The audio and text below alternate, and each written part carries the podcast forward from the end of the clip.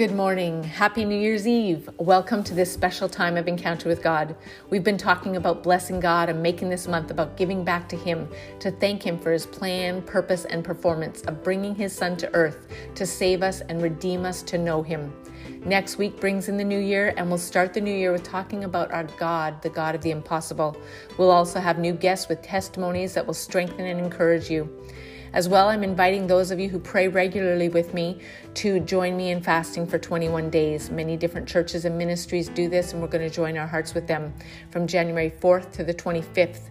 Uh, we're going to do a Daniel fast. So, if that interests you, we're also going to talk about the power of fasting in the upcoming weeks, one of those weeks. If anyone wants to get inspired before we actually start, Jentezen Franklin has powerful teachings on YouTube about the strength of fasting.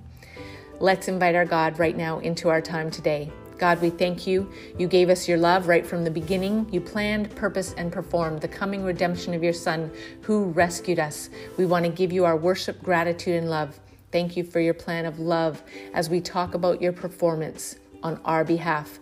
Your word says in Job 23 that you perform what is appointed for us. You repeatedly let us know in your word that you perform signs and wonders on our behalf. This started from the creation of the world, and you're still working it to this day. Thank you, God. Reveal to those listening how we can partner with you to bless you and perform more of your word in these days before us. Amen. Our challenge question is God using you to perform his purposes on the earth? One of the most beautiful stories of those that did partner with God for his redemption is found in Esther. One day the Lord led me to read Esther chapter 3, and then he had me jump to chapter 8. I excitedly wondered what he wanted to point out. Well, in Esther 3, Haman is plotting to kill the Jews. His hatred isn't enough to destroy just Mordecai, the one man not giving him the honor he deserves. So he plots to destroy an entire people. Worth noting right now because it's going along with today's story. My good friend Brenda asked me this week what I thought of the pastors disobeying the rules of government and keeping churches open, and also small businesses and that sort of thing. As Christians, what is our responsibility? I said, I completely respect them for it because they can see that this is not about a virus. This is about overreach and over control of the government. And it's unconstitutional to keep us from worship, especially when they're keeping stores like Costco and Walmart and beer stores open. There's no common sense. And it's up to us to realize that this is not really about keeping people safe.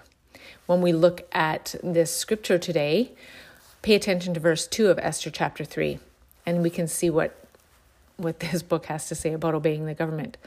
All the king's officials would bow down before Haman to show him respect whenever he passed by, for so the king had commanded. But Mordecai refused to bow down or show him respect. The king's servants asked Mordecai, Why do you transgress the king's command? They spoke to him daily, and he would not listen to them. Why were the king's officials so upset that they needed to make Mordecai bow to the same rules? They were so upset that Mordecai wasn't complying that they actually spoke to Haman to see if he would tolerate this. And that's how all of this started. So Haman suggested to the king, remember the work of Satan, it always starts with suggestion. Haman continues to use his tools of the enemy through position and wealth and gained audience with the king. And then he manipulates through pride, telling the king, These people don't listen to you. But the reality was, it was one man not bowing and giving him the honor. Instead, he's making the issue a matter of national disobedience. And with that, he obtained the king's permission to annihilate them all from the following year. And in the very last verse of that chapter, the king and Haman sat down to drink, but the city of Susa fell into confusion. So those that had their wealth and power and evil plans laid sit down and relax and drink and be merry. Well, the people of the city are baffled and confused at what's going on. Where did this come from, and how did all this evil seemingly happen overnight? And what are they supposed to do? Well, then we look at verse, uh, chapter 8, rather, It's only a few short chapters later, but in reality, it all happened between April and June in literal time. Haman the enemy and his whole family were destroyed in Haman's own plots, and Mordecai was elevated. Mordecai was given Haman's position of power and wealth and influence. He was given the authority to save the Jews and perform the plans and purposes of God towards his people to redeem and save them. This short book tells the story of God's plan and purpose and and his redemption and rescue. Mordecai and the people aligned themselves with the plans and purposes and fulfillment of God. They did something in response to the word of annihilation, to the decree that went forth to kill them. Mordecai and the people all mourned and fasted and wailed, even though the edict wasn't until a year later. He got the right people involved, and then Esther again called for a fast from all the people together in unity.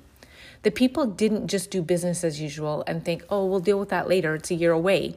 They didn't just worry about it and tell others about it with anger and resentment. They acted according to God's prescribed way. They humbled themselves, even though they had done no wrong. They fasted, and then getting the right people before the king, God's people ended up going from confusion and turmoil and pain to being told they were not going to be killed, to be rejoicing and delivered. Something I thought was an added wonder of our God the word of safety and deliverance. When it was sent out, verse 10 and 14 both state that the messengers who carried this good news went out swiftly and rode fast horses meant for the king's service. The actual day of deliverance wasn't until March 7th of the following year. Yet God allowed the word that the king would bring relief to come to them quickly. Then Mordecai left the king's presence wearing the royal robe of blue and white, the great crown of gold, and an outer cloak of fine linen and purple. And the people of Susa celebrated the new decree the Jews were filled with joy and gladness and honored everywhere, in every province and city. Wherever the king's decree arrived, the Jews rejoiced and had great celebration and declared a public festival and holiday. God's people went from the plans and schemes of the enemy into life, victory, and freedom. God protected and rescued them through his plan and his purpose, and then his performance through his people. What if Mordecai had not acted swiftly at the beginning? And what if he had not understood God's heart? What if he hadn't humbled himself at the gate and wept so that Esther was told what was going on? What if the people hadn't all mourned together and fasted and prayed together? What if he hadn't pushed his niece to risk her life? Oswald Chambers warns us not to let the sensitivities of our hearts get in the way of God's plans. Mordecai boldly pushed his niece Esther to realize God's hand in putting her into position even before the danger had materialized, so that she was in place to influence the king. What if Mordecai didn't know the heart of his God? That he didn't need to bow to another just because the king said so? What if Mordecai had let his feelings of pain and hurt cloud his judgment and bring confusion or apathy? To all of those what ifs, Mordecai didn't let the opinions or thoughts of others affect him. Whether it was from not bowing down to a man at the king's command, or not listening to the pressure of the king's servants daily pushing him to comply, or not worrying that he was mourning out loud at the gate. He still called for fasting instead of thinking God had forsaken them, so why bother? Mordecai wasn't confused despite his pain. He knew what his God wanted and he knew what he needed to do. God puts within each of us the ability to understand the times, to see with spiritual eyes, and to respond to his call and come up higher, to fast and pray and seek his face, call out for his plans and purposes to be established, and decree those things. Going into this new year, we can look at how God used all of these ordinary people and positioned them for what God knew was coming. We can have hope this is why it's so important that we know our God and know His heart and how it beats with mercy and goodness and love and grace. We're in another lockdown in Canada. We need to act together to fast and pray. I've never heard of so many suicides, even from God's people. We've never heard of so many businesses closing. This is the plan of the enemy over our country. We'd have to be blind not to see it. And it's not confusing. The evil against the people is very clear, and the fear is not the virus. When we get into God's presence and sit and wait and hear his heart, then when things come into our lives and they happen, we can realize how we need to respond. We don't need to be hopeless. We have a hope. We have a God who plans and purposes and performs on our behalf. We have a God that loves us and He's good and good to us and wants good things for us. Why does God use us to get things done? Why doesn't He just speak all His purposes into being and execute His plan of action without us? Because as we discussed in the past, He's God and we are not. From the Old Testament to the New, and even till now, God involves us in his plans and purposes. Psalm 61 and 8 says, So I will sing praises to your name forever, that I may daily perform my vows. That speaks to our part. Psalms 57 and 2 says, I will cry out to God Most High, to God who performs all things for me. That speaks to his part.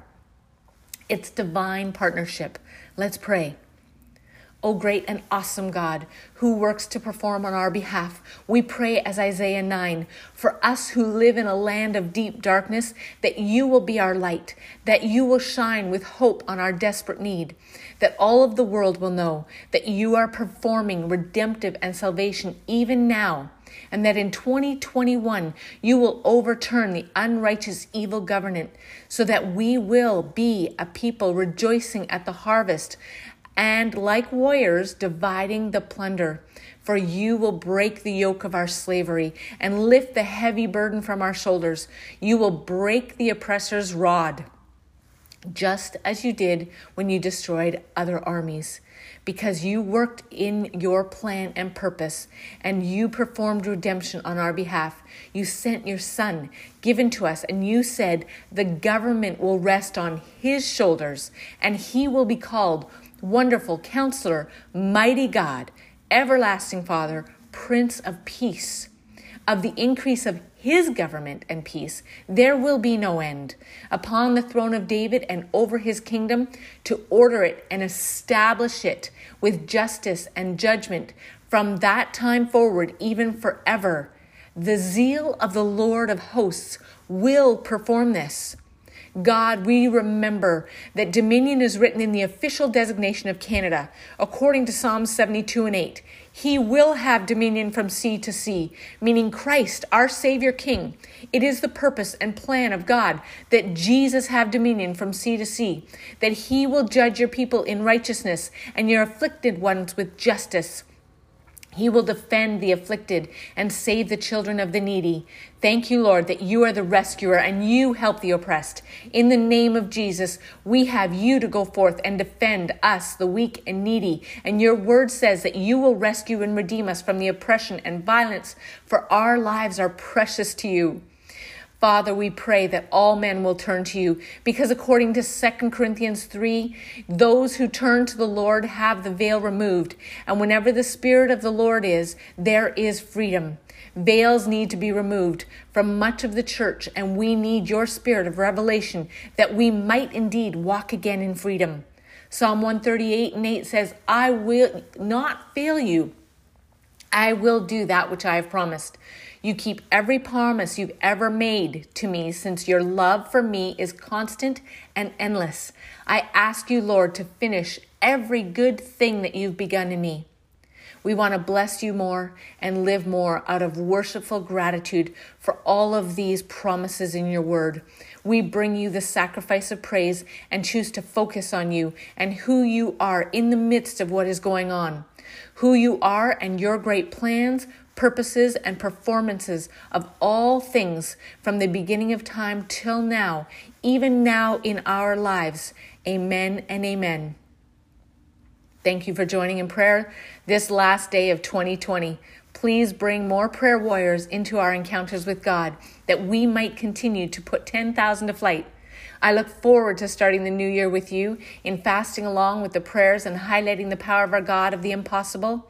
As we close out 2020, may you and your family be blessed, and may the whole earth be filled with His glory.